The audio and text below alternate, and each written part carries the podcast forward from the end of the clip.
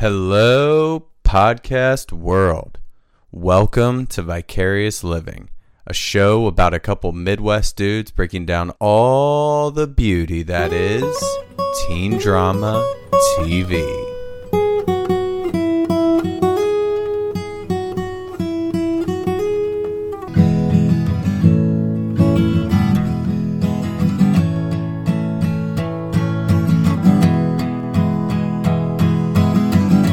There's a time in life when you almost have it all figured out. Did I just wake up and realize I'm a loser? Yeah, man. I want to be a teacher, or an electrical engineer, anything. Hey, could you put down the ice pick? But until then, all you can do is wait.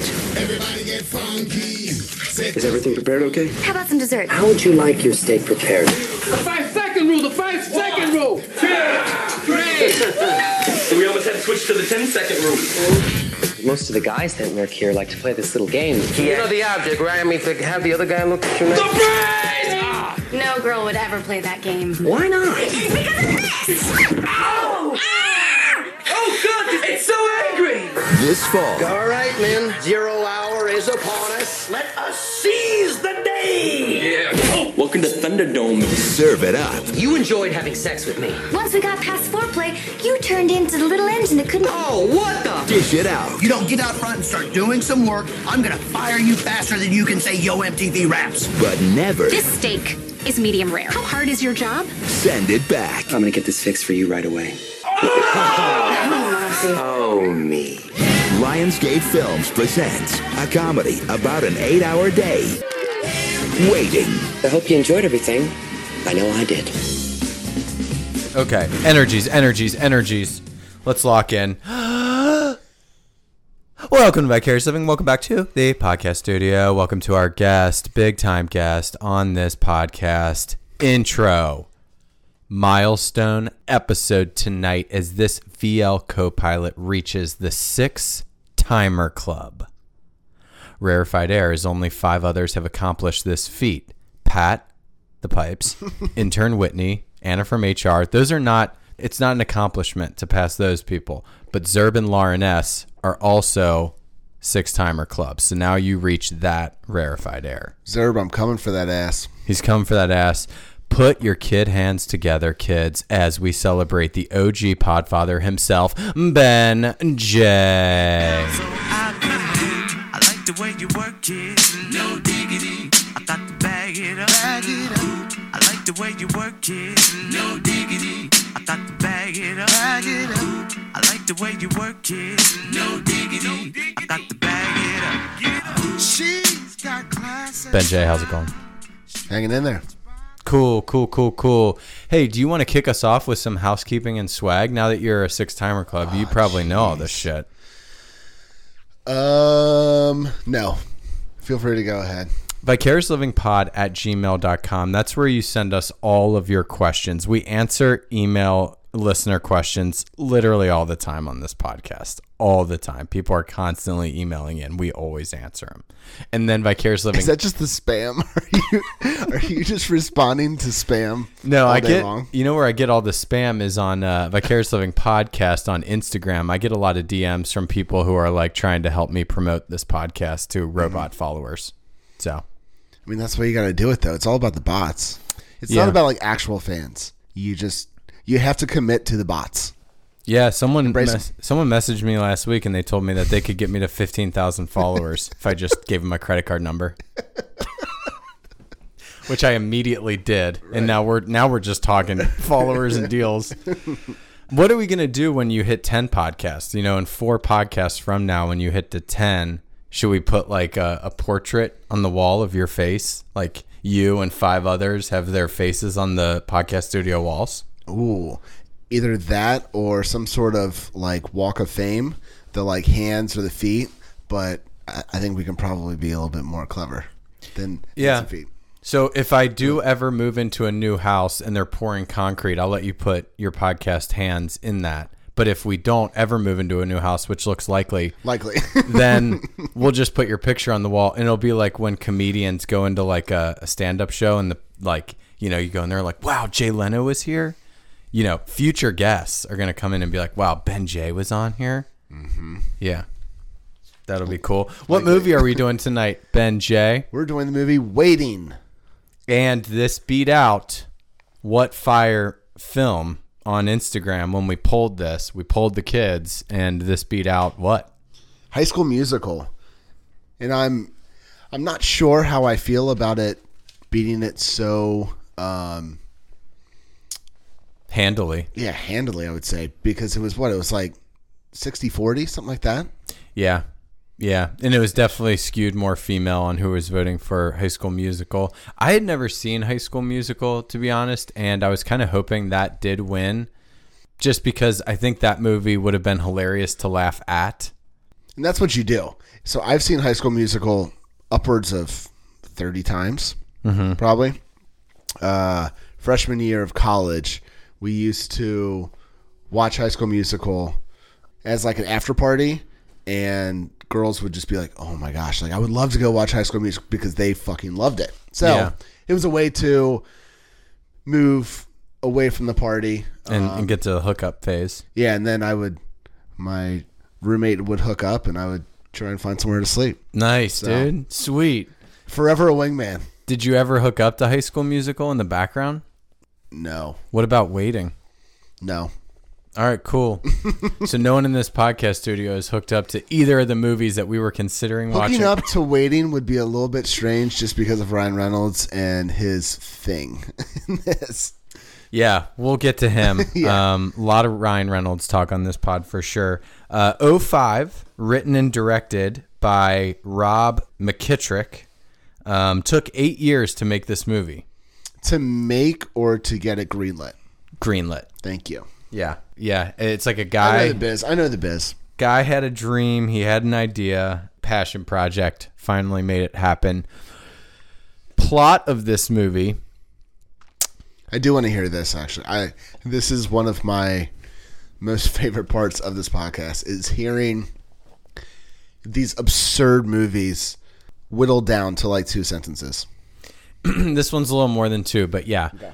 A waiter for 4 years since high school, Dean has never questioned his job at Shenanigans. But when he learns that Chet, a high school teammate, now has a lucrative career in electrical engineering, he's thrown into turmoil about his dead-end life. Dean's friend Monty is in the exact same boat, but he couldn't care less, more concerned with partying and getting laid by underage girls. That's a big part. That's in it. Wow. It's a big part. Monty is put in charge of training Mitch, a shy new employee. Over the course of 24 hours and one chaotic shift, Mitch gets to know the rest of Shenanigans' quirky staff. Monty's tough-talking ex-girlfriend, Shenanigans' overzealous manager, Dan, and head cook, Radimus, who's obsessed with a senseless staff-wide competition known only as The Game. That's like... I couldn't find a 2-sentence... synopsis, and then this was like a little too long, but that's the plot of the movie. It's Dazed and Confused meets a restaurant. That's exactly what it is, because it's a 24-hour movie, and there is no like character development except for Dean, who is Justin Long. But like, it's just, it is all about just one day, and in both instances, one day is like every single other day. Right. It's like Groundhog Day. I never had a waiter job, a restaurant job growing up. I had dead-end jobs, like we all did. So I feel like there were elements of this that I could relate to, which is just you're working a mindless job, like when you're in high school or college or whatever. But how much did this ring true to you as a former restaurant employee? Yes, I worked in 4 different restaurants over, say, 5 years, maybe 6 years. So I started at 18 as a runner. So I would run the food, and then I graduated to expo, and then moved on to another job. I was a server and a bartender, and then I did that for like another 4 years. So you've done it all. Yeah. Have you seen these shenanigans take place in the restaurant world with like fucking with people's food and all that? Fucking with people's food, all never. Oh, I thought you were going to say all the time. No. That made me so nervous. Like, I would say every single thing except for fucking with food happens. Like judging all the people who come. Yeah, I would imagine that. Everyone is talking about you nonstop when they walk back to like where the computers are, back to the bar area. Like everyone is fucking talking about you. So if you're a dick, you're a big topic of conversation. If you're a super attractive female, I'm sure you're just getting nonstop looked up and down by all the male workers. Yeah. Yes. Yeah. It makes me just wonder like what people have said about me. I'm sure most of it is just like raging douche stuff. Like no good. None of it's good, but I'm kind of curious now, like what the behind the scenes stuff is about me. I think you are probably not even talked about. Damn it. That's fucking worse. I know. I'd rather have people hate me than be indifferent. Nope. Damn it. You are an absolute nothing burger. Son of a bitch. All I have for these dead end jobs. Or it's like, damn, look at that really hot chick. Why is she with that? Like very generic dude. I'd take that as a compliment. That would be like a massive tip in my cap. Yeah, but no one's talking about you though. I know, but at least like that's like a accomplishment for me, I guess. Yeah. Maybe your hair. That's it, dude. It's got to be the hair. That's the only thing that people ever compliment me on. So I feel like, yeah, maybe they ever make fun of you. Wow, this guy looks like Bastille. You know the singer? Is that what you're going for? No, but there's someone I used to work with. I actually do want to hear like inspiration for the hair. Well, because it's not quite Johnny Bravo, and that's a I've gotten that too. I was like, what do you look at? Like when you decided to go with this look, who was it, and why was it? I honestly don't know, but I've gotten all that. Someone when I was checking, I was a TSA pre-check, and the lady who was like in security was standing there. She's like, God, you look like Johnny Bravo. It's like, fuck yeah. And then someone told me I looked like Elvis. Well, that's basically Johnny Bravo, right? Bastille, gotten that. Whoa, mama. Yeah, dude. Anyone with Bastille, like, I have no idea what Bastille guy looks like. I was just gonna play a quick song. All right.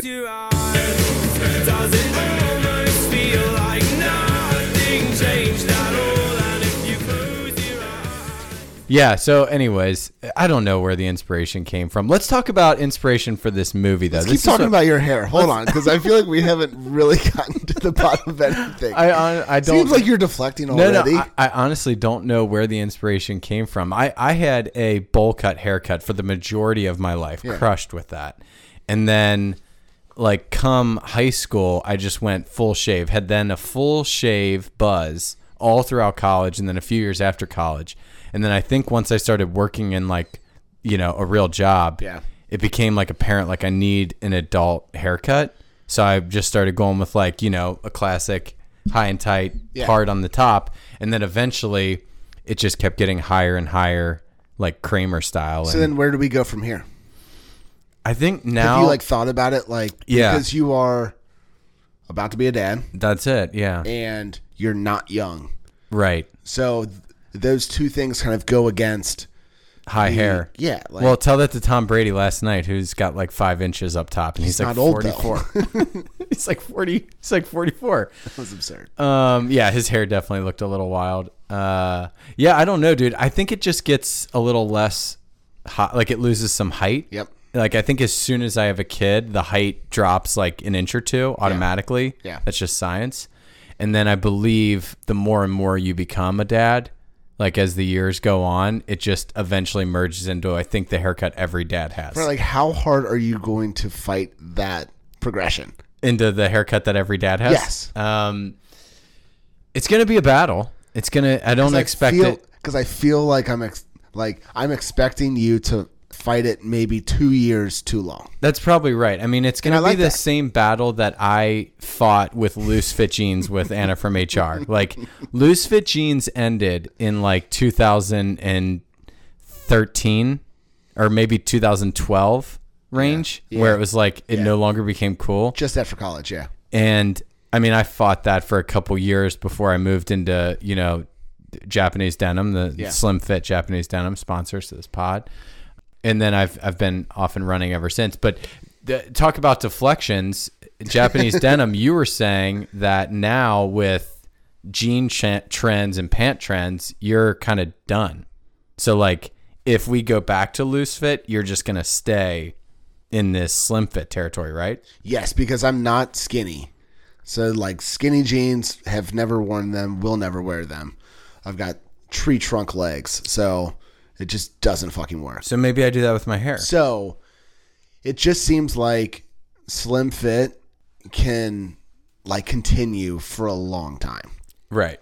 So you do that with your jeans. I'll keep a little height with my hair. We'll both be dads who just refuse to accept change. God, I can't wait until our kids judge us. Yeah, that is going to be it. It's not up to us. It's up to the kids. It's up to the kids. It's up to the kids. Because everything is on this podcast. It's all up to the kids. We love you, kids. Fun facts for this movie, Waiting. Number 1, Manager Dan, played by David Koechner. Yep. His full name, according to the diploma on the wall in his office, is Daniel Christopher Pratt. Did you notice this? No. Daniel Christopher Pratt. Chris Pratt is the name of Anna Faris's husband, was his husband when she made this movie, and I think it was a play on that, and it's because it's before he became Chris Pratt. So do we know Chris Pratt's full name? Like, is Chris Pratt's first name actually Chris, or was it one of the manufactured names? I've looked up Christopher Michael Pratt. Okay, so it is, yeah. Yeah, so anyways, I think this is before he got Parks and Rec, which is like what made him famous. Yeah, it's gotta be 2005, that's 16 years ago, and Parks and Rec had what? I want to say 2009 maybe that started somewhere in there. It's got to be earlier than that because it didn't have like, I think it had like 10 seasons. Maybe not. 2009, yeah. So he was 4 years away from Parks and Rec, yeah. Nerd. So number 2, Shenanigans Restaurant was actually a converted Bennigan's, hence the extreme similarities. I've never been to a Bennigan's, but I assume it's just like a TGI Fridays. Yeah, I've never been to one, but...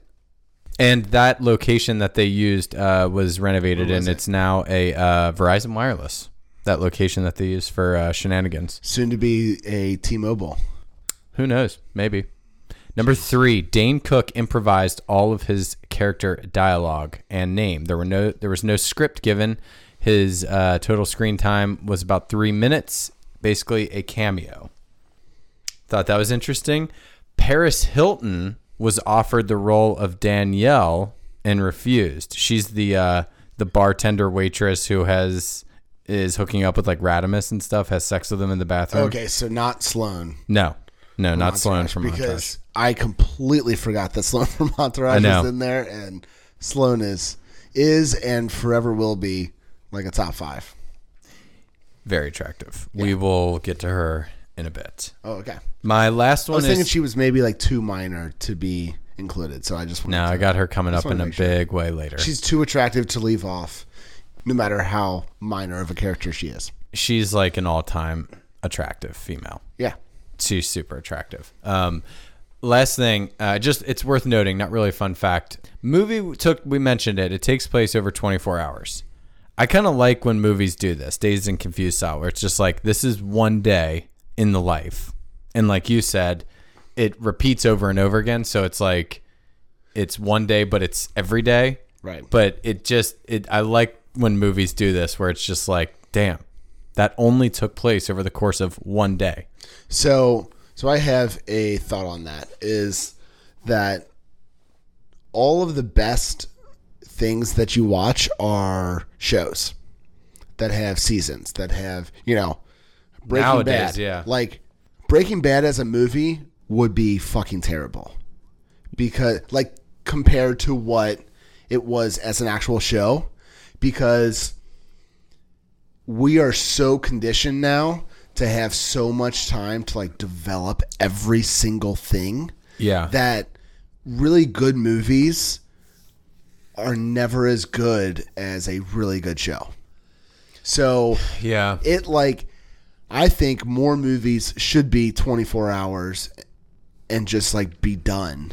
And more of the actors should be doing more shows, because that's where the actual like meat is. I just want to balance, because I feel like it obviously in the past everything was skewed towards movies. Every big actor skewed towards movies. Yeah, right. And then now everyone is skewing towards TV shows, and you can only get a movie in theater if you're Quentin Tarantino, Steven Spielberg, Christopher Nolan. It's like, that's it. There's like basically the only way to get a movie in theater that's actually going to work. So I just want there to be a balance of like, we can have both. So yeah, maybe it's, if you do a 24-hour thing or whatever, it's a movie, but I don't like that we keep going too hard one way or the other. I'm actually shocked that more like A-list actors have not already jumped over to shows. I think it's happening. I think there's guys fighting it, like who have the A-list guys. Like, I mean, like who is the like top three right now of like A-list male Leonardo actors? DiCaprio. All right. He's still fighting it. Yeah, so he has never done a TV show as like, Leonardo DiCaprio. Yeah, he did it. I think he had some sort of like smaller role, but I forget. So like no one has gone from straight leading man actor to doing, a 10-episode season of XYZ.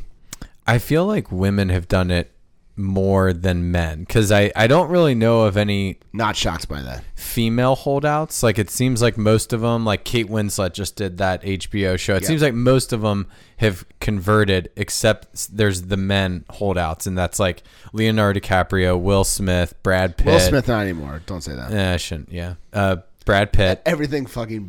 Chris Pratt. Chris Pratt literally just made a garbage movie that was terrible. That we've been talking about this a lot on our text thread, and I have not watched it yet. It's what, like Tomorrow Day or something like that? Yeah, Tomorrow War. Tomorrow War, there you go. Okay, back to Waiting, though. Yeah, Rotten Tomatoes. I've genuinely not seen this. I'm super jacked that I have not seen it, because I really want to guess this one. It's my sixth time on the pod, so I haven't seen it. What would you guess it? It's going to be bad. Really? Yeah, I know it's going to be bad. Yeah. Dazed and Confused was bad. This is going to be bad. Yeah. Well, let's try and break it down. This is Ryan Reynolds going indie. It's a Ryan Reynolds movie. That's how it was marketed. He's going indie comedy. He had already done Van Wilder and Adventureland, which were praised, I believe. I'd have to look at Van Wilder, actually. Van Wilder was probably not. Definitely not. Because we're always talking critics. I feel like first. It's going to be higher. I want to say fresh, but not certified fresh. So that means it's over 60, but not over 80. I want to say 63. Okay. I would say a lot lower than that, because the game itself will totally turn off every critic. I know, the penis showing game, but that game is just going to destroy it. But I think a lot of these critic scores were before everyone was woke. So But. So this is 2005, so like it's only getting a few of the scores that are like 32. Okay. 32%. Fuck, dude. I was thinking like a third, and I don't want to do 33%. Oh my God, fucking 30%. 30? God, I'm so in line with the people, dude. 75 on the people. Let me guess the people. Sorry, 75. Damn it. 74. I mean, how is... That's just right style. I'm a little annoyed at this, because it's like, obviously a comedy is like, it's all about just like how people... Do they think it's funny? Like, how are critics giving this a 30 if the people are close to certified fresh? God, 75. And okay, I'm actually shocked at that too. The critic consensus is Waiting is a gross out comedy that is more gross than comic. Because it's all the game. That's it. It's all the game. If you don't have the game, it's probably 60%. Yeah, probably. There's some old ass. Like critics that were just completely disgusted, and they also completely forgot about like how they were at like 20 years old.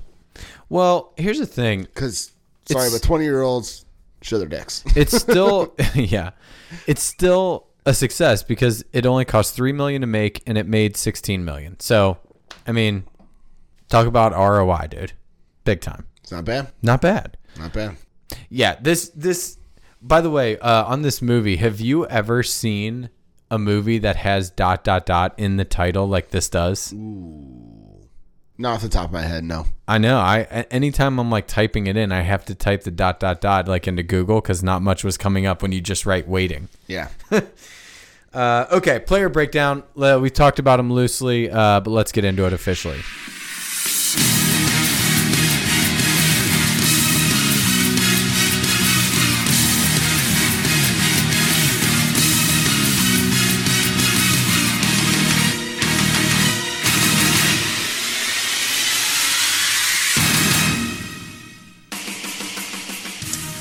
Monty, a.k.a. my shoe brother, Ryan Reynolds. Oh, God, we have to hear about this again. Tell the story again, BD. No, I won't tell that story. It's been a long time since we heard the shoe brother story. Here, kids, go listen to any of our podcasts, 132 of them. You'll hear the Ryan Reynolds shoe brother story. Are we 133, by the way? Yeah. Okay, cool. The other thing, I'd say go listen to the Adventureland pod because we break down Ryan Reynolds extensively on that. And so I've never seen Adventureland. Oh, dude. Yeah. That is you guys such have a shame. Given such great reviews. I know. I just don't watch movies. It's so good. So, like after getting my kids down, I have not thought like, oh, I should watch Adventureland at some point. So one day in the next like 2 or 3 months. You need to text me at night, hey, watch Adventureland. Cool, I totally will. And I will. I think that the thing for me is, all my podcasts, they're like all my children. They're all my favorites. You know, they're all my favorites in different ways. But if I had to say which one of our pods was one of my favorite that we've ever done, I'm going to point to mine. Obviously your 5 or 6 are in the top 6, but then the next one that's my favorite is Adventureland pod. I just thought that was the perfect balance for this pod of everything. Like the movie was indie and not a lot of people had seen it, but there were big stars. Anyway, I think it was just like the perfect movie for this pod, but go listen to that if you want to hear a full Ryan Reynolds breakdown. I just want to say on Ryan Reynolds, should we have the conversation up front about like put our woke badge on and just have it about him to just get it out of the way? Yeah, because I think if we have to edit everything, I want it to be up front. Okay, so up front, we are going to say this movie was made in 2005. It very much does not translate to 2021 in terms of the Ryan Reynolds character. And a lot of the other characters, too, because there's a lot of F words. Well, how they talk and stuff. So we do not condone any of this. Kids, we don't. Shame on Monty and shame on all of the characters who said the F word. That is not fuck. Yeah. Shame. Ryan Reynolds also is trying to hook up with underage girls this entire movie. Mainly the hostess who's like 17, you know, whatever. She's a day away from turning 18. But it's weirder when the 16-year-olds all come in and he's trying to hook up with the 16-year-olds and he's like 30. So, okay, can we just be done with it now and actually analyze the movie and take our woke badges off? Sounds perfect. Okay, woke badges are now off. Let me just play. This is jumping around a little bit, but let me just play the clip of how Mitch at the very end when he's ranting about Ryan Reynolds' character. I'm just going to play the snippet of how Mitch breaks him down. And there's going to be a lot of like snippets and stuff, right? Yeah, a lot of clips and jumping around. I mean, this movie doesn't really do anything except for really funny lines. So right, it's just a FYI comedy. So this is Mitch's assessment of Ryan Reynolds' character. You. Fuck you, Monty. Always gotta be right with your little quips. We get it, man. You're fucking edgy and cool. Yeah, you're the coolest fucking guy at Shenanigans. Woo! That's like being the smartest kid with Down syndrome. Oh, and why aren't you in jail? I mean, what are you, like 13, 14? She's almost 18. You know what? Fuck this. Again, I don't think that joke can be said today. but it is really funny. It has all of the elements of a great joke. It does. In the moment. Like, it is so extremely good. Yeah. Okay. Number two, Justin Long. I believe we've also covered him on this pod. Dean, he's the, like you said, he's the main guy in this. The whole movie is essentially told from the POV of Dean, which is he's at a dead-end job. He's trying to get out of it. I think the cool thing with Dean is that everyone who sees this movie can relate to him because everyone has been in those jobs. I know I had them. I valeted cars for a year after graduating college. You're just in this job where you're like, I have to make money. I haven't found my first real thing yet, but I don't really have any fucking clue what I'm going to do kind of thing. And I just like that character because I think everyone can connect to that. I completely agree, except I fucking hate that character because I hate Justin Long. What? Oh, yeah. Hate him so much. Except for Dodgeball, hate him in every single thing. Have you seen Zack and Miri Make a Porno? Yes.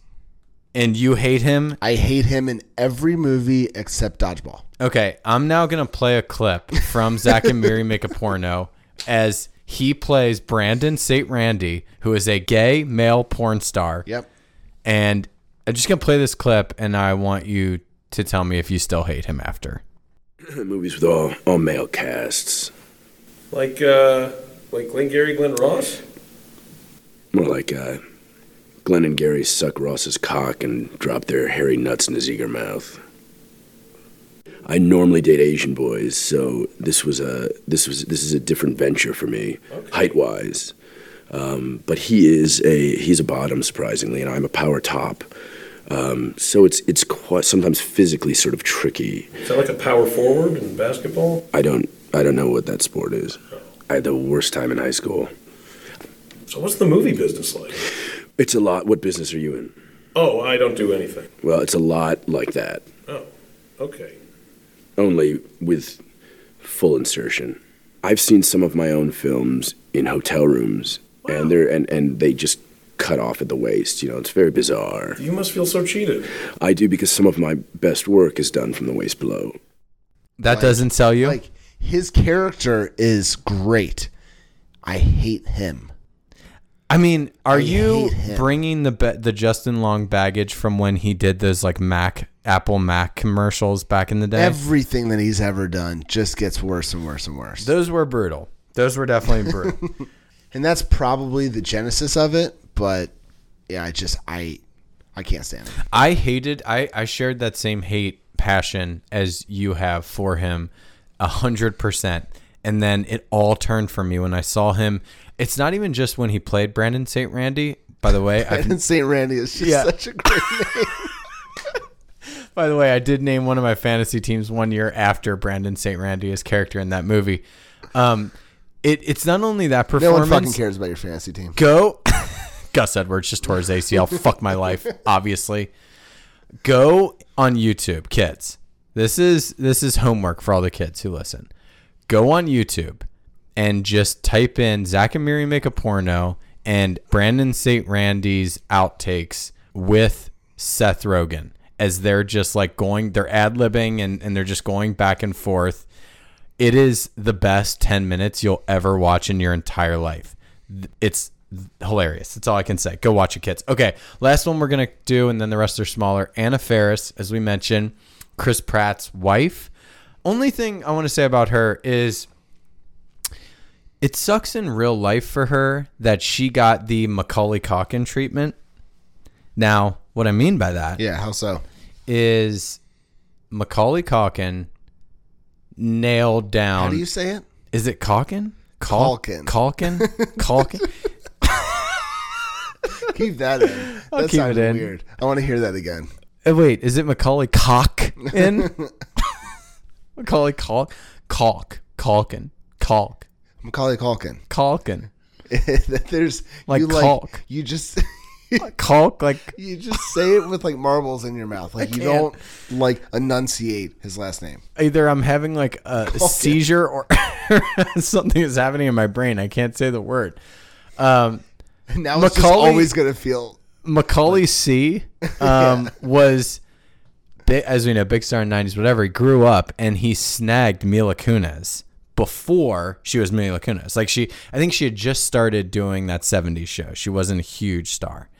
And they were married for like 8 years. And then as soon as she became Mila Kunis, you know, Forgetting Sarah Marshall and Bad Moms, all the shit that now she's, you know, she's massive so star. Hot in Bad Moms. She's so hot. So hot in Bad Moms. Mila Kunis is so fucking hot in everything. She's also in my top 10.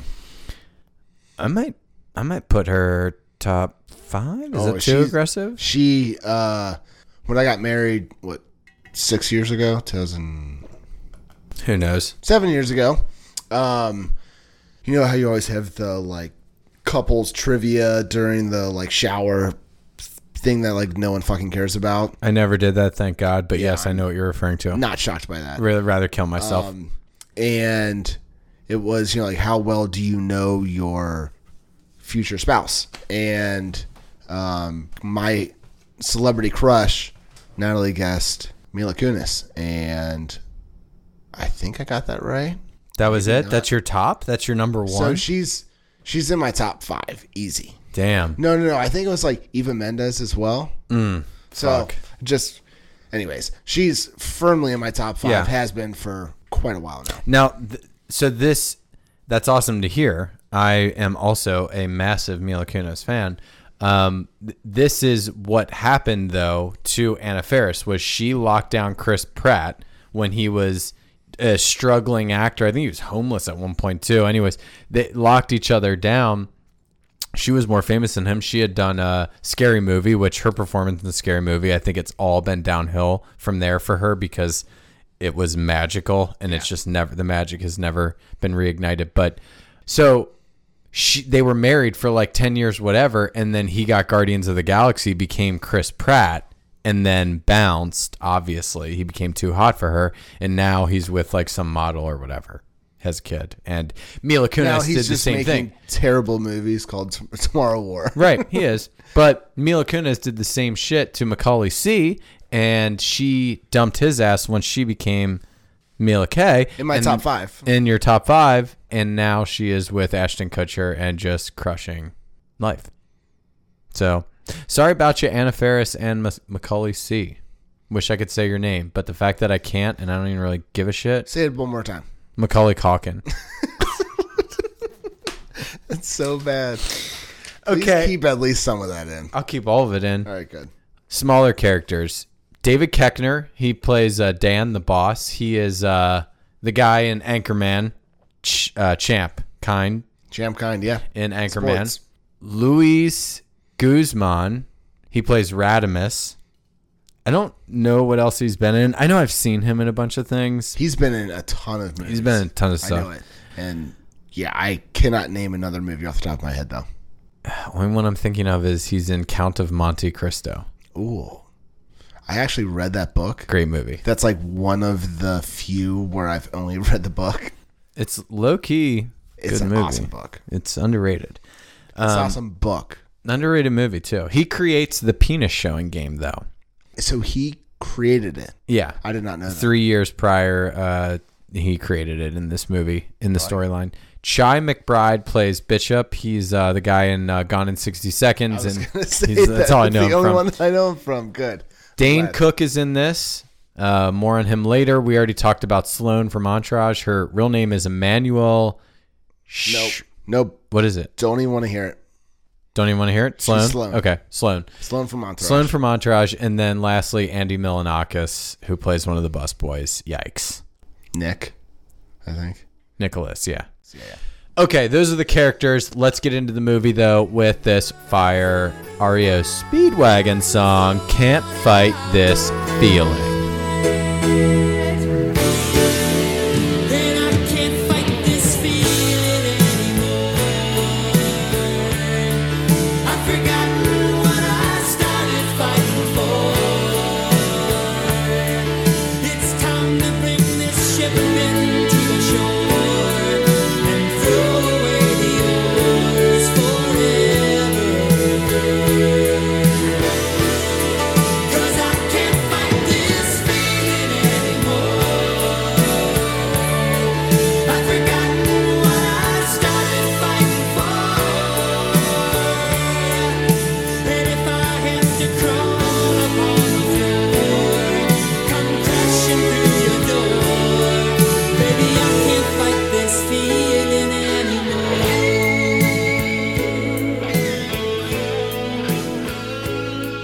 So format on this one.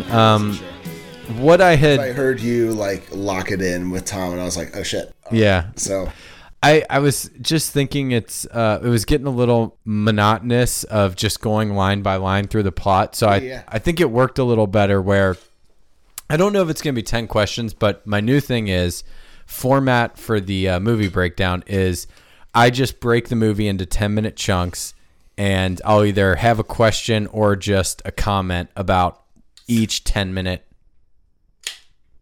Nice. Each 10-minute chunk.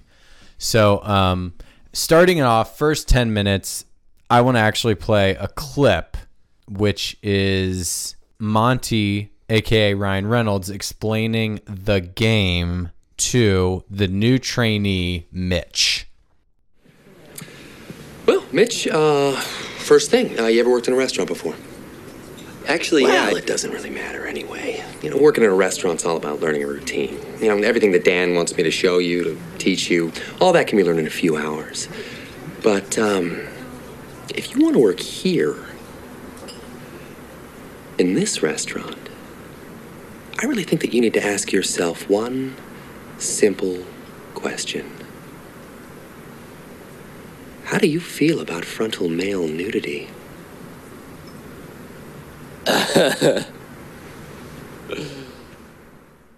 I wanted to do this one first because really this entire movie centers around this penis showing game, mm-hmm. which is, it shows you how loose the plot can be for like comedies and stuff. But this whole movie, which is built on this one game, which is you show your dick to people. And then after you show your dick to someone else and they look at it, you then kick them multiple times in the ass and call them some form of homophobic slur. That's the game. And I wanted to kick it over to you to explain what types of ways you can show your dick and or balls to other people in this game. So I'd also say that I think this might be one of the last movies that comfortably used the homophobic slur like openly, because like 2005, that was, I feel like we were still hearing it with movies. Well, so in like TV shows, I know we were still hearing it in like 2009, 2010 in Entourage and stuff. Like in Entourage, that shit's only 10 years old and they're calling each other that the whole time. So I don't know about movies, but I know that it's not that old that everyone was still saying that shit. Right. So anyways, explain the penis showing game. Explain the types of, like, you get one kick for this, two kicks for this. You know, do you have the whole breakdown? I think so. Okay, go ahead. So the brain is one kick. So the brain is... No, brain is two kicks. The look is one kick. Well, the look is just you pull your pants down, you show your dick quick. That's one kick. All right. And then two kicks is the brain. Yeah. The brain is... I don't know how to really describe this without showing it. Show it. Guzman show does. It. Yeah, actually, if there's any sort of like editing pause in this, it's because I'm just kicking BD in the ass because he looked at my dick. So the brain is basically squeezing your nuts, make it look like a brain. Right. The bat wing. Love this. Is taking the excess skin of your scrotum and... I'm going to use like medical terms. I'm not going to say weird shit. So the bat wing is taking the excess skin of your ball sack, of your scrotum, and pulling it so that you can like see the veins and shit, and it looks like a bat wing. Yep. And when he's showing this, he's showing it on raw chicken. Yeah, the raw chicken skin, and he just, you know exactly what it looks like. Yep. It's disgusting. 4 is the Abraham Lincoln. Hold on. I had a note on this. The Abraham Lincoln is so good because you have to shave the hair off of your balls, so that it looks like a beard, right? But then the last one, the big one, the like the massive, like if you can ever pull this off, you're legendary. Would you say the greatest of all time? The greatest of all time is the goat. The goat. You did not. I didn't get it at first. The goat. which is just you, which, by the way, I'm not going to say who did this, but there's a guy I know who actually did this in life to a female in high school. And it was, he bent over and you just push through your gear through the backside when you're fully bent over doggy style and show them from the back. So it's almost like a mangina from the back. Yeah. Yeah. Frightening. What it is. And I believe that's the ultimate five kick. Nobody wants to see that. No one. No. Okay. Number two, this is, again, this movie is a comedy that it's not a ton of plot. A lot of it is just awesome clips. And I will say, here's the big thing about Ryan Reynolds. As much as he like comes up short in a lot of areas, I feel like where he really thrives is he's so quick. He's so fast with like dialogue and stuff in movies. And if you put him with like a sparring partner in a scene, watching their witty banter back and forth is like super intriguing and like really interesting. And there's a couple of my like 10 things that I'm going to highlight this, but this first one is actually with his mom. And I just want to play, I don't know how long, this might be 2 minutes, I don't know, but I just want to play this back and forth of him eating dinner with his mom, where we find out everything we need to know about how Monty got to where he is. So I called your house today at 2. You were still asleep, weren't you? That's an understatement. So what did you do last night? I trust my little angel didn't do anything immoral. Well, let's see. I started by getting completely hammered drunk. It was bad. Then drove, while intoxicated, to pick up this disease-infested prostitute. Uh-huh. From there, let's see. Me and the hooker went back to my place. The hooker and I. Excuse me. The hooker and I went back to my place, and from there... God, it was just a blur of intravenous drug abuse and unprotected sex while taking the Lord's name in vain. Dean, did you know that when Monty was a child, everyone thought he was retarded? Dean, doesn't my mom look old? I mean, like, much older than she rightfully should? So why aren't you and Serena still together? I liked her. I don't know. I guess I got old. We had a relationship based on orgasms. Oh, how charming. You are being safe, aren't you? I don't think I could handle the idea of you reproducing. Come on, Mom. Of course I'm being safe. I pull out. Yes, well, your father pulled out too, but we've all seen the tragic end of that story. You think I want to have kids? Absolutely not. That's why I stick to anal sex. If only I had been so lucky. I love this back and forth. I could literally watch Monty and his mom go back and forth for like an entire movie, just watching them. But the other thing is, I love a good origin story. And I feel like after seeing that, I know exactly how Monty is the way he is. It's funny because if you've ever seen the movie Deadpool, yeah, Monty basically becomes Deadpool. Don't you think that's like, Van Wilder too? Yes. Like, this is what I'm saying. Like, this is like, him. Ryan Reynolds has like one character through like 4 different movies. And the thing is with Ryan Reynolds is that interesting. Oh man, did we just like uncover something? I Hollywood's been like trying to like cover this up and not make anyone know. No, here's I think that, hey, dig on this. Mm-hmm. I actually think Chris Pratt is the 2021 version of the 2010 Ryan Reynolds. He's the same way.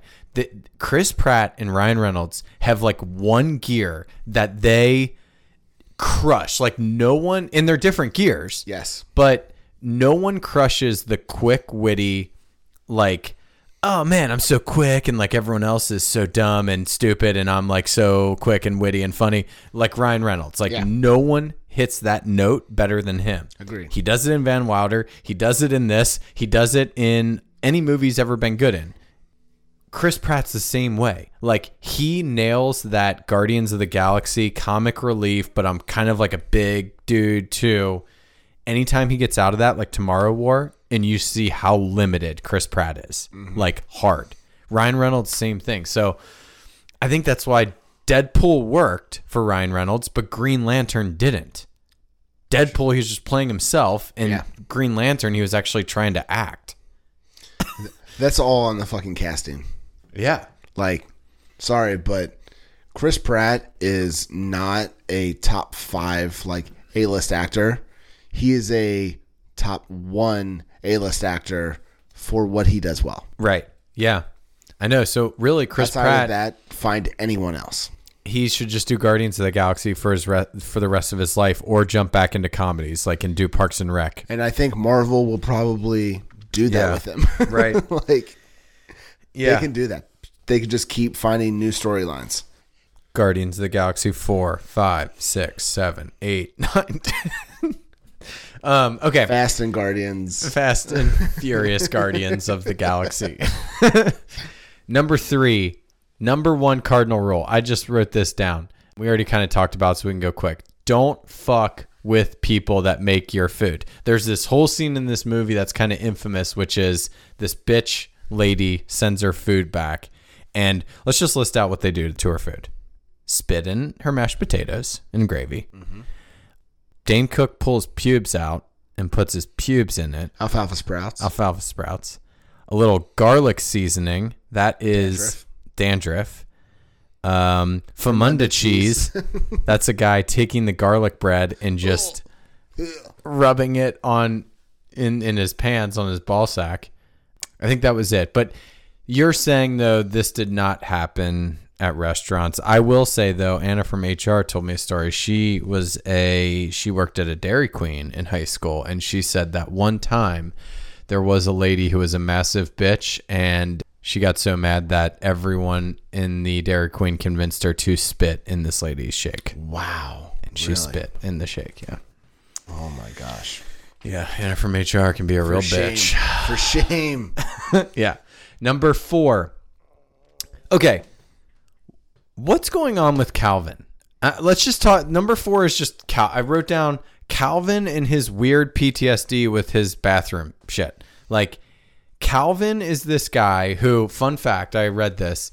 The director said that Calvin was actually 2 characters initially. It was, he had some PTSD experience with going to the bathroom in a public restroom, so he could not pee in public. And then the separate guy, ironically, his name was Brian, and he could get no girls. Like, he was failing with all the girls. So the director decided, I'm just going to combine that guy into the biggest bitch of all time. And it's just Calvin. He can't pee in public and he gets no pussy. So you actually like Calvin. Yeah. One of my notes is Calvin is the best. So this is going to be like a difference. He's on the list of MVP. Oh, my God. I have him on my list for MCITW. Of course you do. So here's my 2 cents. Then you tell me where you stand. I hate a fucking bitch and a pussy more than anything. And Calvin is the biggest fucking pussy I've ever seen in my entire life. Ever. He has no confidence. Like, what he does, taking that hot girl shift or whatever, he takes all of her shifts and she walks all over him. It's just like, dude, Calvin, guy. Okay, why do you like him? Because of all those things. He's just so genuinely himself that is just so terrible. So he takes a double shift so that the girl that he's crushing on can go on a date. And he had no off nights all week. Yeah. And then took her double. So like, she could go on a date with someone else. It's like, I love the fact that Calvins exist in the world. Okay, that is interesting. Cause it's great. Are you saying, like, because it makes you look better with ladies and stuff? Yes. Like, because you're not, hopefully, as big of a bitch? Not quite as big.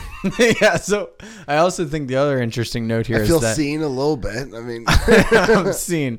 I feel like the other thing here is that if you or I were not men and we were ladies, mm-hmm. I feel like I'd go after a non-pussy guy. I'd go after a hot badass like a Monty, and you would be getting with like a bitch dude. You would go after the pedophile, and I would go after the nice dude who is just trying to make it work. All right, let's leave it there. I'd go after the pedophile guy. Classic me, dude. Number 5. Okay, back to again, we talked about Ryan Reynolds. This is his time to shine. Quick-witted guy who goes back and forth. I think I'm going to play the longest clip in VL podcast history right now. Oh, I'm so honored. Yeah, it's same thing. It's Monty, verbal sparring session, not with his mom this time, but with Serena, his ex-girlfriend, who he's hooked up with a bunch of times. Anna Faris. Yeah. Is it Anna? Anna. Okay. Anna, yeah. As we've seen in this movie, what Ryan Reynolds, Monty really appreciates is someone who's like willing to stand up to him, because he kind of shits on everyone, but anytime anyone stands up to him, he actually respects it. All right, now I'm going to play this 3-minute clip because I think this entire thing is just an amazing back and forth. And by the way, take whatever advice that she gives you with a big grain of salt. Yeah, and take anything that he gives you with a shot of penicillin. Seriously, Calvin, do yourself a favor. Unless you're combing the playground for middle schoolers, don't become an asshole like Monty. Correct me if I'm wrong, but haven't I been inside you? Oh,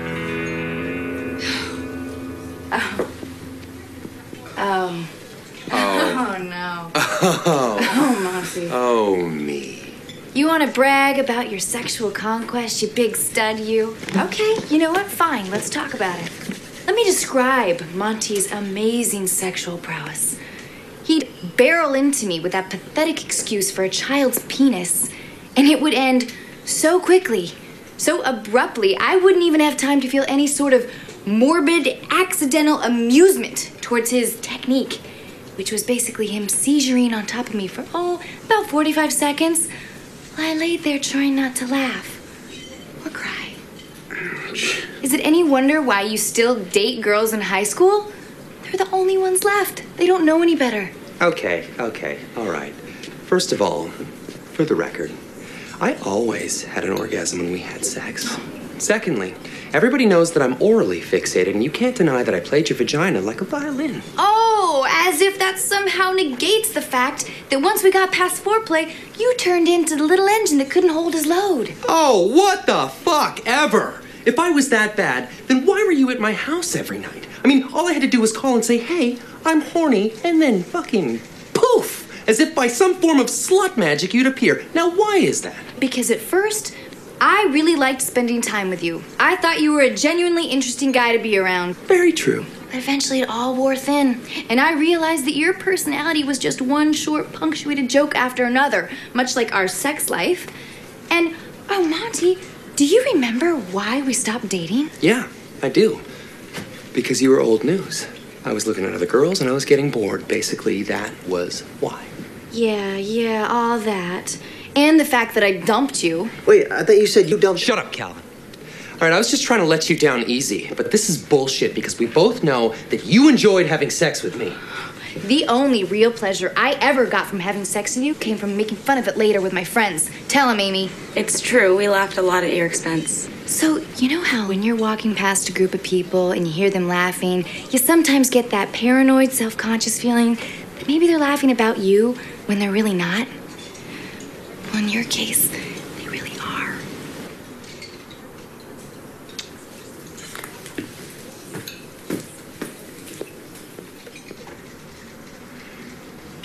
God, I love her. Two things about this clip. One, who do you think won that battle? I feel like it's pretty even. No. Really? First, yeah. Oh, you think she won? Oh, like, by a landslide. Okay, because she got the last word in there, so I was interested to see if you thought one of the. I felt like he definitely took an early lead in that, and I felt like she kind of took over at the end. But so I think that women can always withhold information unless attacked, and then they can be absolutely brutal. Right, and she was at the end. I actually think all the stuff in the beginning was like, okay, he blew his load early, whatever. Yeah. All girls say it all the time. Who cares? Yeah. But then her jab at the end, honestly, I think that is I've said it like once or twice in life to someone else, but I was just joking. It was just a joke. That line of like, you know, when you walk past a group of people and like you're really self-conscious, you think they're talking about you, and most of the time they're actually not. Well, in your case, they actually are. It's like, oh, fuck. God. I can't imagine going back into public after that. Yeah, like, God damn. They are? Because that is like a self-conscious feeling I have deep down. Like, do you really? All, no, I'm saying we all kind of have that feeling of like, you know, you leave a place and it's like, oh, they're probably ripping on me right now. Maybe they are. Fuck, I shouldn't have said this or that or whatever. But anyways, I just think she called that out perfectly of like, God damn, that hit deep. Fuck. I just love it. I love that whole.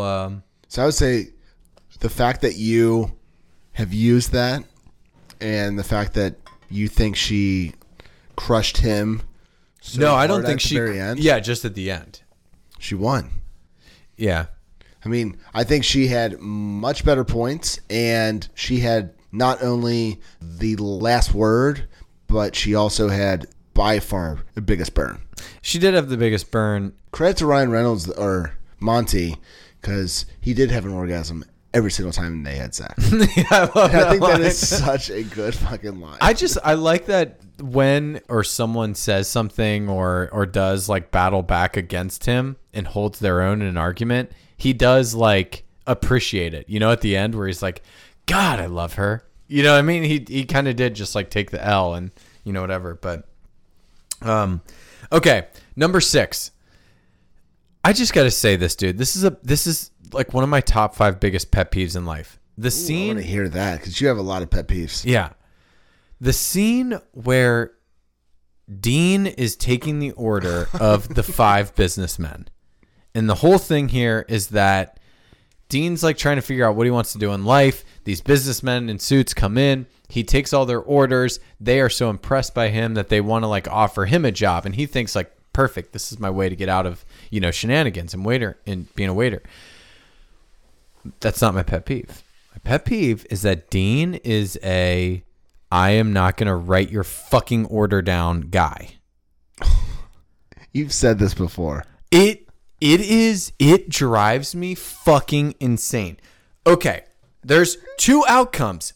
All waiter kids, tip for the kids. There's 2 outcomes from you're a hero and you don't write orders down. 1, it's the bad outcome. You fuck something up. You forgot that the third guy from the left ordered no tomatoes or whatever, or ordered a lettuce wrap versus a bun on his burger, whatever. You fucked that up. And now the entire table hates you because you fucked up one little nuance on the 8-person order.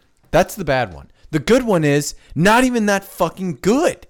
The good one is you're a waitering legend. You fucking come in here and you get all 10 orders right, just like Dean did. Like this guy, he's a little lactose intolerant, so I respect that or whatever. He gets the whole order right. No one fucking cares, dude. Have you ever given a better tip to someone who did the whole order by memory? No. Never. Of course not. No, never. No. Because there's no upside. None. Because if you don't write it down and you get it right, it's like, okay, you just did your job normal. Who cares? Who cares? If you fuck it up. Yes. So the risk to reward ratio is so high. So high. Okay. You should never do it. I just wanted to call it out. It annoys the fuck out of me. I almost gave an MCITW to Dean just for that move of being that. And I felt like the movie missed on that. I'm okay with Justin Long getting an MCITW. I don't want to give it to him, but I should have. I mean, because that does annoy the shit out of me. But I just wanted to call it. Just wait for my MVP. I just want to call it out that waiters not writing orders down. It's a 0-win scenario. That's it. It's a 0-win scenario. Don't do it. Write it down. And he's like, if you have a group, you got to split the checks anyways. Like, you got to write it down. Write it the fuck down, Dean. You have to write it down.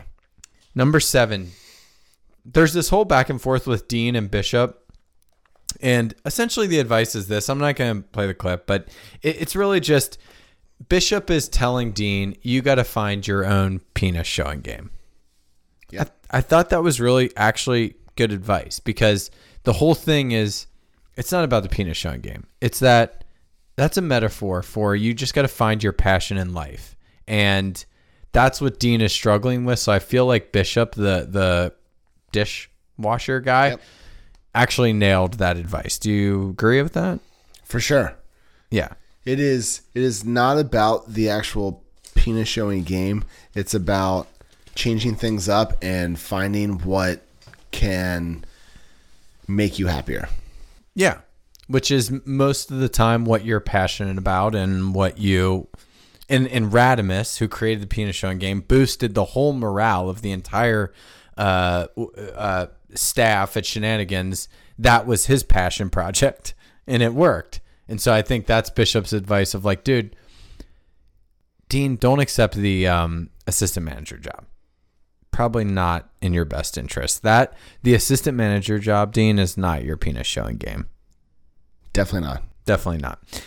Second to last, Chet Miller comes in right before closing. I just want to say I was dying at this because there's always that moment. I'm sure you and Natalie have had this where you're like, should we go to this restaurant? It's like, it's like 10:30. They close at 11. And I love seeing, and you tell me if it's like this in restaurants, if someone comes in that late. Oh my gosh. Everyone is really fucking pissed off. Like, yeah. So I've still done it. So I show up, we sit down, we order everything, and you pay like immediately, and you give a huge tip. And just get the fuck out of there as quick as possible. So like we have gone in, if it is closing at say 10 and it's like 9:30 and no one else is really walking in. Some spots still have like a wait time at that point. Yeah. So it's like, that's not an issue. It's when you're going into like a dead restaurant and no one is there. You sit down, you order everything. I've ordered 2 drinks. All at once. Cash out. So like, hey, you don't have to fucking wait around for me. I'm going to drink these 2 drinks real quick. I'm going to eat some food. Here's a 30% tip. Thank you. Like, I understand where the fuck you're coming from. And this all goes to so many people have said, and I fully endorse this. Everyone should have to work in service industry. Yeah. Before you go into any sort of workforce. So if you're going into like trade school, you have to do a year of whatever in a restaurant. If you go to college, you have to work for some time at a restaurant. Restaurant workers get the shit end of every stick. Yeah. My sister is, everyone has to do she that. Always says that. She's been a waitress forever. She always says that. Yeah. Everyone should. Yeah. No, I never did it, but I had like... Better late than never. Maybe I shouldn't. You can get a side gig. You've got like a few weeks before your son's born. Now, I don't know if this is a direct one-to-one comparison. When I valeted cars for a year after college, it was a tip-driven industry. So it is. Yeah. Now it's not like a, like I said, direct comparison to where, but it was like you were relying on tips a lot, and so there was that whole element of like you would just get a piece of shit douche, and you have to just like take it. And like just for the tip, you have $120,000 car. Why are you giving me $2? You know what's funny about a $5 and just move on. You know what's funny about valeting cars is that just analytics wise, the tips you got from guys who came in like in $120,000 car were either zero or very minimal. Like a business guy who came in on a Monday to valet his car, and he'll be back on a Thursday from a business trip.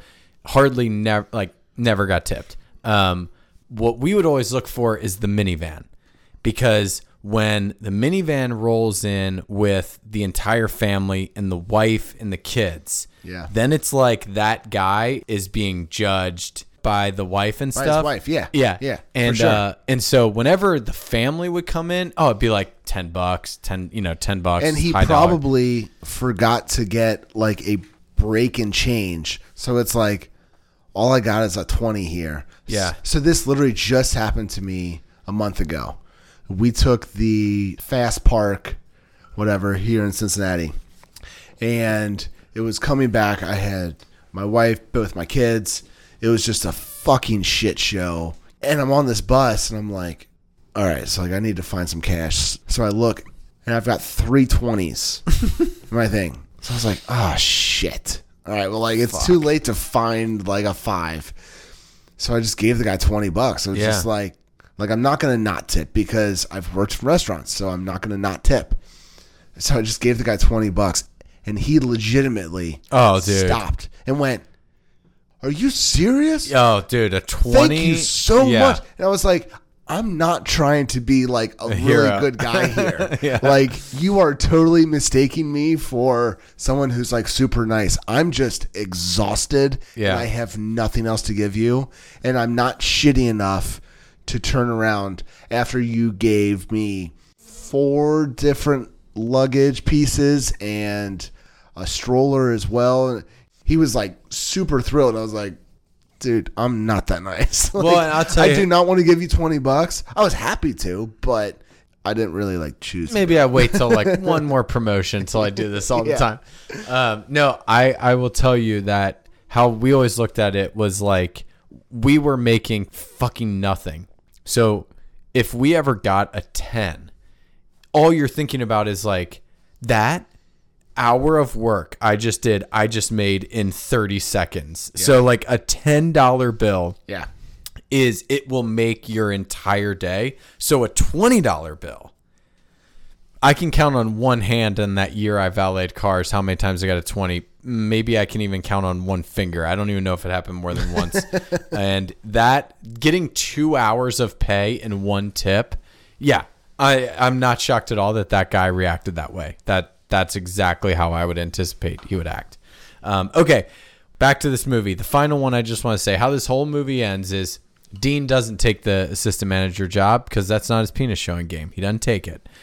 We go back to the end of the 24 hours, the party at the end of the night, and I was just going to play a clip of Mitch.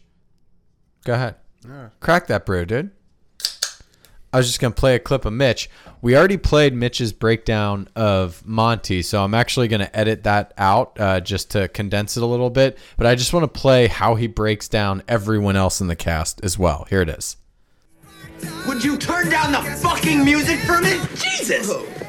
This is fucking bullshit! I have been here all goddamn day, and you haven't let me say one thing. None of you. Well, damn, Mitch, Oh, no, asshole. You shut the fuck up now. It's my turn to talk. You're all fucked in the head. All of you. I mean you. Change your fucking tampon and have another drink, you crazy fucking bitch. And you. Well, I don't know what to be when I grow up. Join the fucking army or something. Goddamn. Oh, and you. You know what? You're too easy. Oh, and you whining all goddamn day about Dean. You're hot. Quit acting so fucking pathetic.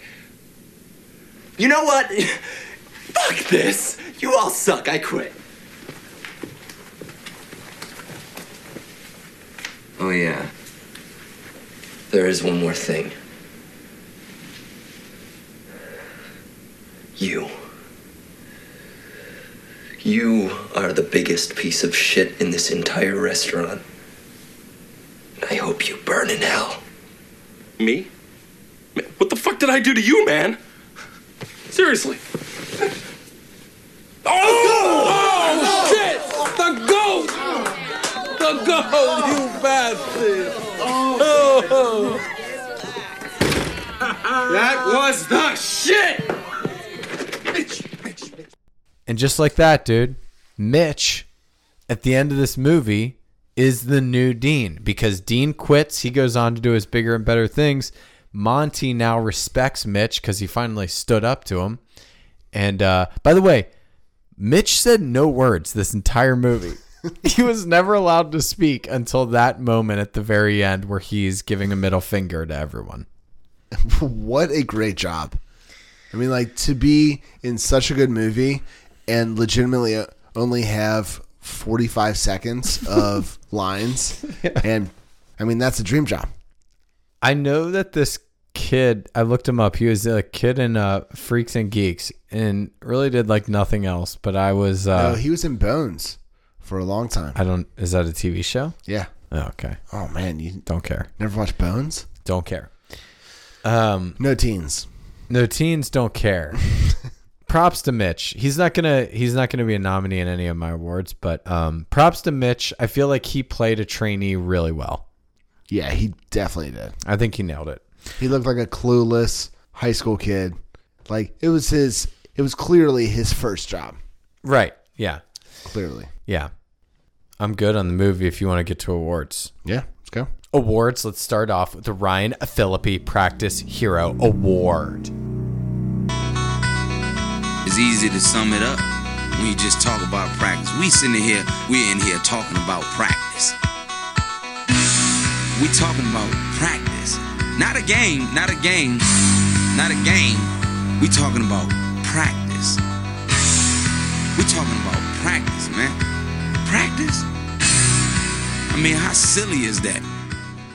Guy or gal who is going 150% in practice. This guy doing way too much. You want him to do way less. I had two nominees initially. I could be talked into others. So let me list my two shoo-ins for the nomination list, and then we'll chat through the rest.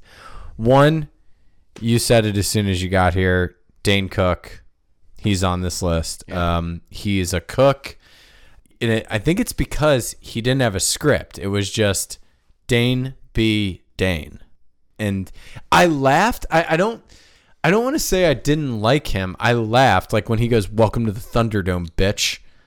I laughed. I've said that so many times in my life. I laugh at that. I laugh at whenever he's asked to do anything like, "Hey, no bacon on that salad." He is funny, but he gets like whipped by the other line cook. And it's like, oh, again, woke. Whoa. Not chill. Not chill.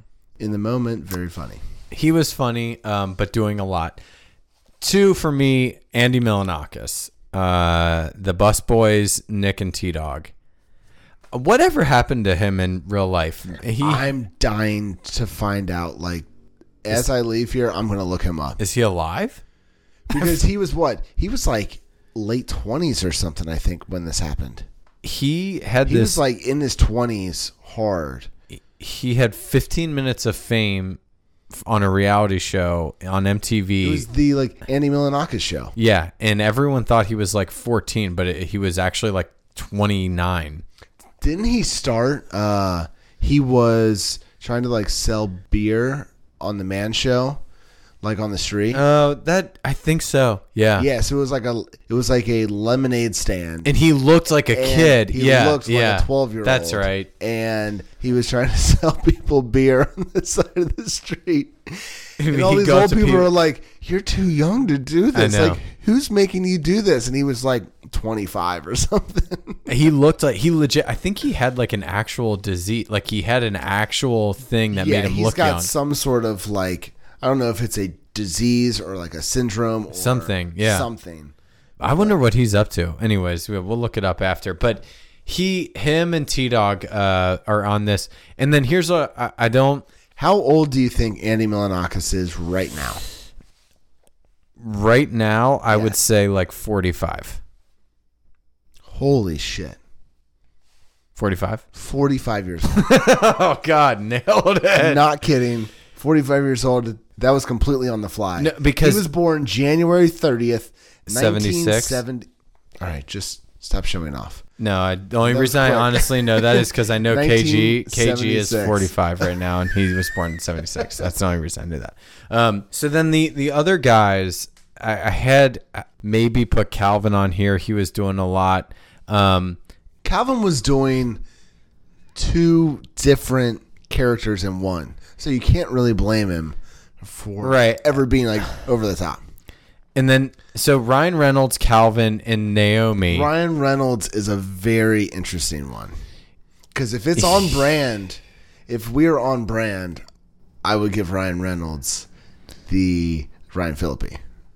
I decided there's no chance I'm going to give. No, not Ryan Reynolds. I'm not. I just want to clear Naomi off of this. I had her on here because she was aggressively doing a lot, but the distinction I made is I don't think she's a practice hero. I think she's a starter in the game doing a whole lot. Yes. So, like, I want to take Naomi off of, like, don't get confused. She's doing a lot, but she's doing a lot of good. She is like a Ben Wallace, where it's like, you're not going to get 25 from her.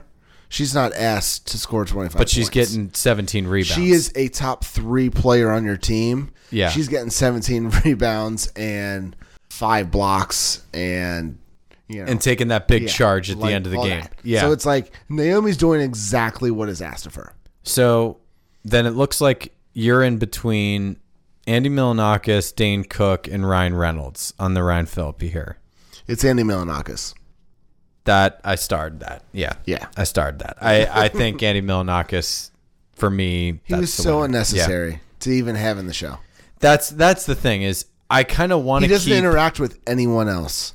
You cannot remove a Ryan Reynolds. He is a starter. He's doing a lot, but I think he's a starter. You cannot remove him in this film. He is the lead guy. Okay, so we'll give it to Andy Milonakis. I think that makes sense. New award here. Introduced this on the Tom Pod. The Chevy Chase I Don't Want to Fucking Be Here award. This is a new award. It's to someone who we can just tell wanted no part of being in this movie. They got a paycheck, and that's why they're here. For me, I'm be honest. There's one person, and I don't even know if I should let you guess or just say it. Do you want to guess? No, go ahead and say it. I think I know who you're going to say, but... For me... It's Sloane from Entourage. Yeah, Sloane. All right. She, thank you. I was like, she does not want to be here at all. I was racking my brain because just yesterday I was listening to Tom's Pod and I heard this new one. I was like, oh, shit. It's like it is such a low-budget film that like everyone seems to be happy to be on this project. Except one. Except Sloane. Yeah. And this is like right – I think this is around – maybe – main like Cook. Oh, Radimus? Yes. See, I felt like he bought in. No. Radimus is girlfriend because she had to act like she was actually attracted to Radimus. Yeah. That was the other one. It was like, this guy is so fucking disgusting. She don't want to be there. Like, I just don't want to even act like I'm attracted to him because my friends, my family are just going to laugh at me. She would be an honorable mention, and then I think Bishop. Bishop seemed like it's like, goddamn. I used to be in Gone in 60 Seconds with Nick Cage and Robert Duvall, and now I'm fucking sitting here doing this. Angelina Jolie, and I'm sitting here doing this indie comedy about a penis showing game. Fuck. But the reason why I took him off was he gave himself like for no reason gave himself an accent. That was like some weird accent. It was so bizarre. So I was like, well, maybe he did kind of buy in because he gave himself like an accent. So maybe he may have been like trying to fuck with the like production people. I don't know. Yeah, maybe. I bet he was on set for like 3 days tops. Same with Sloane. Yeah. Sloane might have been there for 1 day tops. And you could just tell like maybe that's how you actually kind of break this award down is like how often does this actor actually have to be on set for? And it's like if it's under 2 days, and that's the Chevy Chase total cash grab. Chevy Chase was there 1 day, maybe less than a 1 hour total on Orange County. So, yeah, I felt good about Sloane getting it because she couldn't even hide her disgust. Her character was disgusted, but so was Naomi, and I didn't get the feeling, though, that Naomi was, like, mailing it in. I felt like Sloane mailed this in. Totally. Like, she almost, it seemed like she signed off on it, and then she had a couple big projects come out, and then she got more popular, and now she's like, oh, fuck, I still have to go do this bullshit indie comedy. Damn it. Picking nits, this award section. Do we even need to hit on them? All my picking nits were just, like, the woke ones of, you know... Monty's a pedophile. Obviously, that's a picking nit.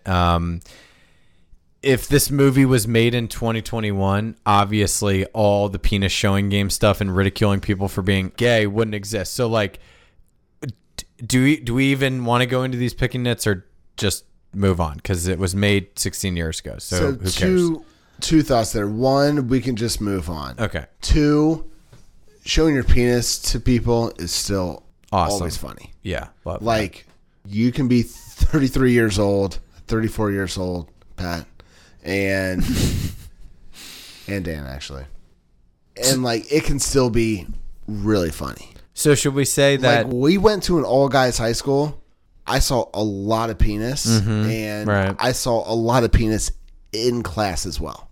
Right. So the whole like showing penis thing is, it's a very niche thing to me and probably to you a little bit, but like, it's funny. Not everyone appreciates it, I guess, but. And actually I found in college that showing the penis showing game to like public school kids and not a like all guys high school, they appreciate it and they fucking laugh really hard. So if we were to tweak it now, would we say we still do the penis showing game, but we just the whole after the fact thing of like once you look at a dick, I guess you can't ridicule them for being gay.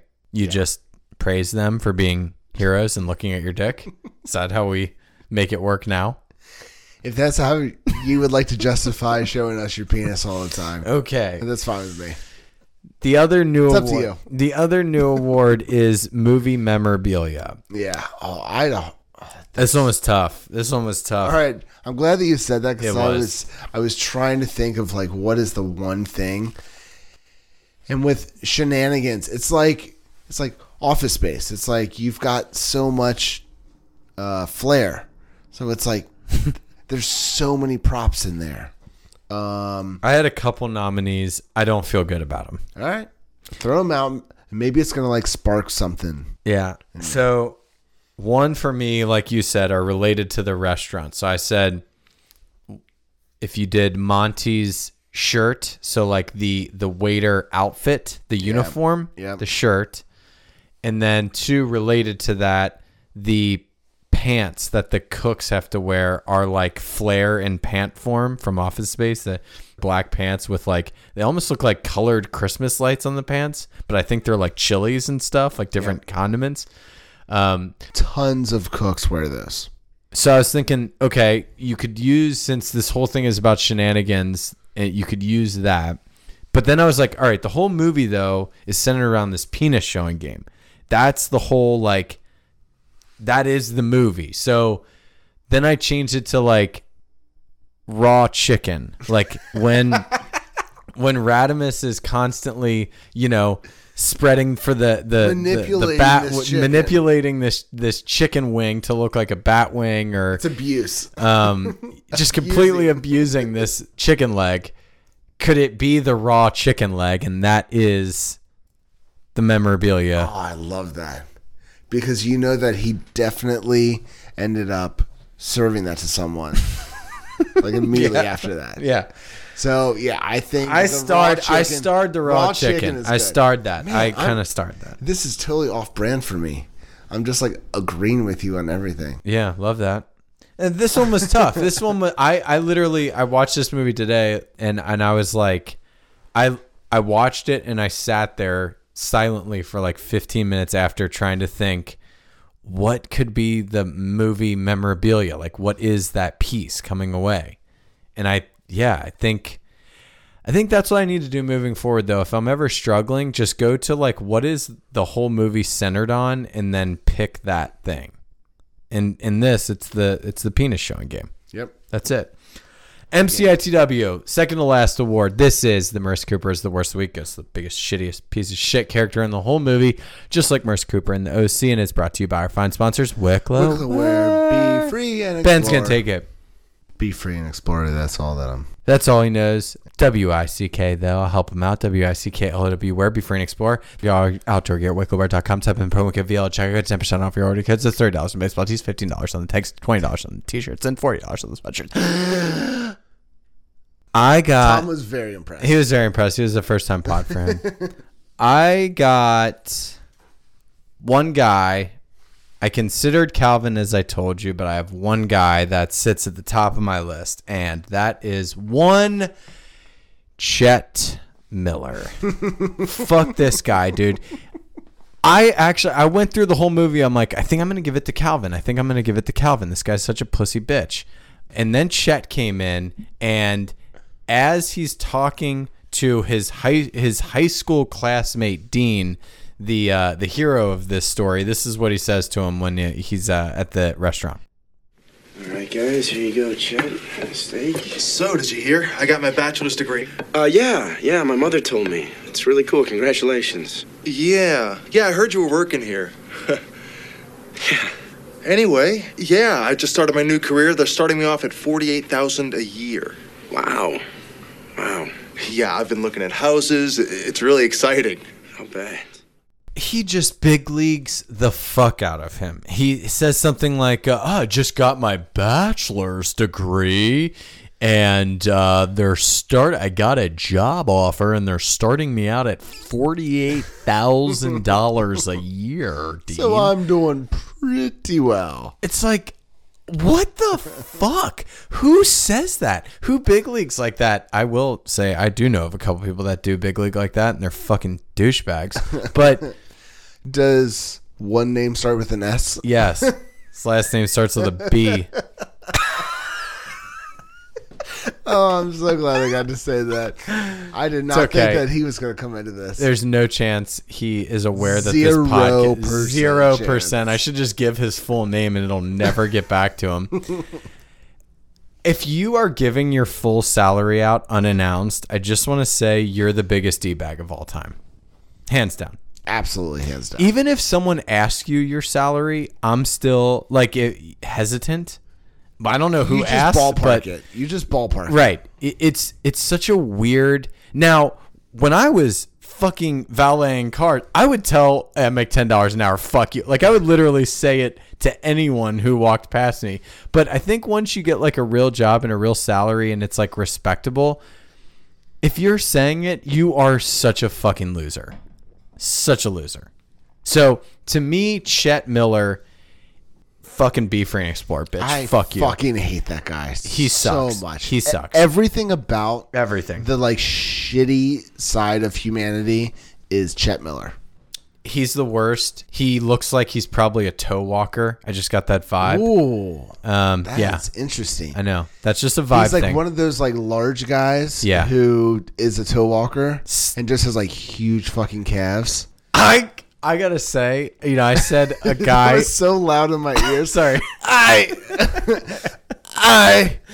gotta say, you know, we were saying waiters who don't take your order, big pet, top 5 pet peeve for me. I think a toe walker is also on my Mount Rushmore pet peeves. It's just like these people, they take an extra beat on their. These people. Like these Neanderthals, like all these people are just choosing to go. It's on their a choice. It's a choice. So it's a choice. Can I get like personal a little bit? Are you a toe walker? No, thank God. Well, clearly because I'm still friends with you. Yeah, like you would have noticed by now. Yeah. So back in grade school, the older kids. So this was like 6th and 7th grade, so the 7th and 8th graders when I was there thought that I walked like an asshole. They thought that I had. Oh, like you're trying to show them up with your walk? Yeah, some sort of like really bouncy on my walk. Oh. And so for like 2 straight years, I tried to like walk without ever bouncing. So I was just like. Yeah. Like my feet were like moving normal and my head never fucking moved. So it was like I was just walking dead straight. Did you walk yourself out of it? So I don't know what it looked like before then. but no one after I got out of grade school talked about how I fucking walked. Okay, so my question is, if toe walkers were challenged in their own mind like you challenged yourself... Well, I don't even know if I was.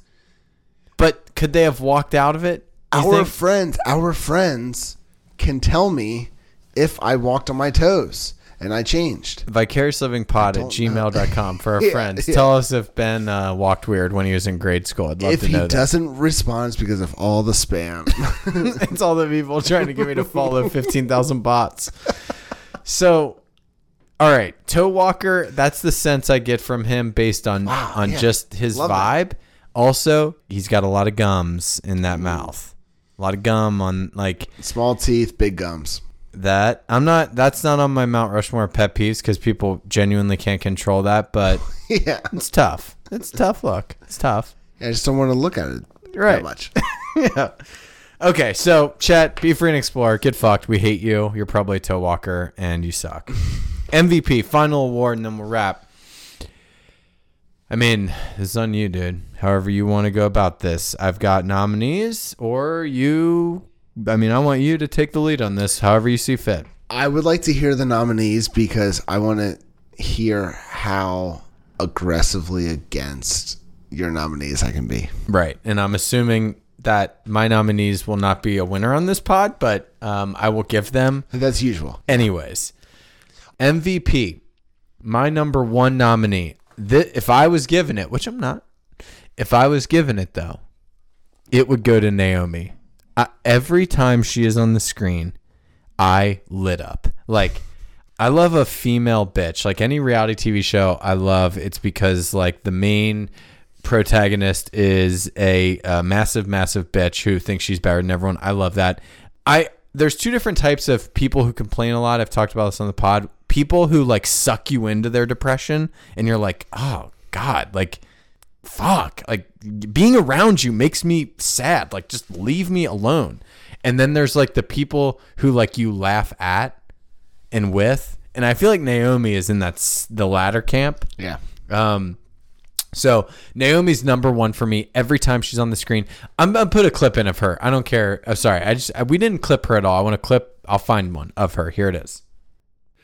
That's the computer. We're going to put the food and drink orders in. And, basically, this fucking place sometimes, you know? I mean, why the fuck do we need 4 more people on at this time of day, man? Look at this place. It's fucking dead. It's where Dan needs to clean the shit out of his fucking brain sometimes, man. Fucking asshole. What are you looking at, fuckwad? That's Naomi. And she's been working here way too long. But she's actually a pretty sweet girl when she's drunk. Let's go. Dean? Yeah. Something bad happens when you become a manager. You put on your fucking tie, and you get your fucking little manager card, and you think you're so fucking cool just because you write the schedule, and you get to tell us what to do, when in reality, you know you're not even worth a bit of the fucking bullshit. Whoa, Naomi! Relax. Relax, woman. She's the best. Love her. Second guy I wanted to consider was Radimus because he created the whole penis showing game. Yep. And then third, it's like loose, but I put Justin Long in here. I didn't feel great about it. He's not going to win. Okay. So go ahead. Where are you at on Calvin? Oh, God. Honorable mention for the MCITW for me right after Chet Miller is your MVP. Like, Chet was 1A and Calvin was 1B, and that's the winner. I just love how I let you down every single pod. Mm-hmm. Every single podcast, you're just like, God, this is not how I thought that it was going to go. Well, make the case. Why does Calvin get it? It's slightly just because it's like the most contrarian that I could be right now. Okay. It's just a troll pick. Very self-aware. It's a troll pick. Yeah, this is number 6. I mean, yeah. Who knows? If I get to 10, yeah, you are going to fucking hate my MVP. Yeah, probably. Hold on. Let me... Wait, hold on. So... I'm going to pause for a second. Okay. Let me think about the MVP. We'll be right back with you.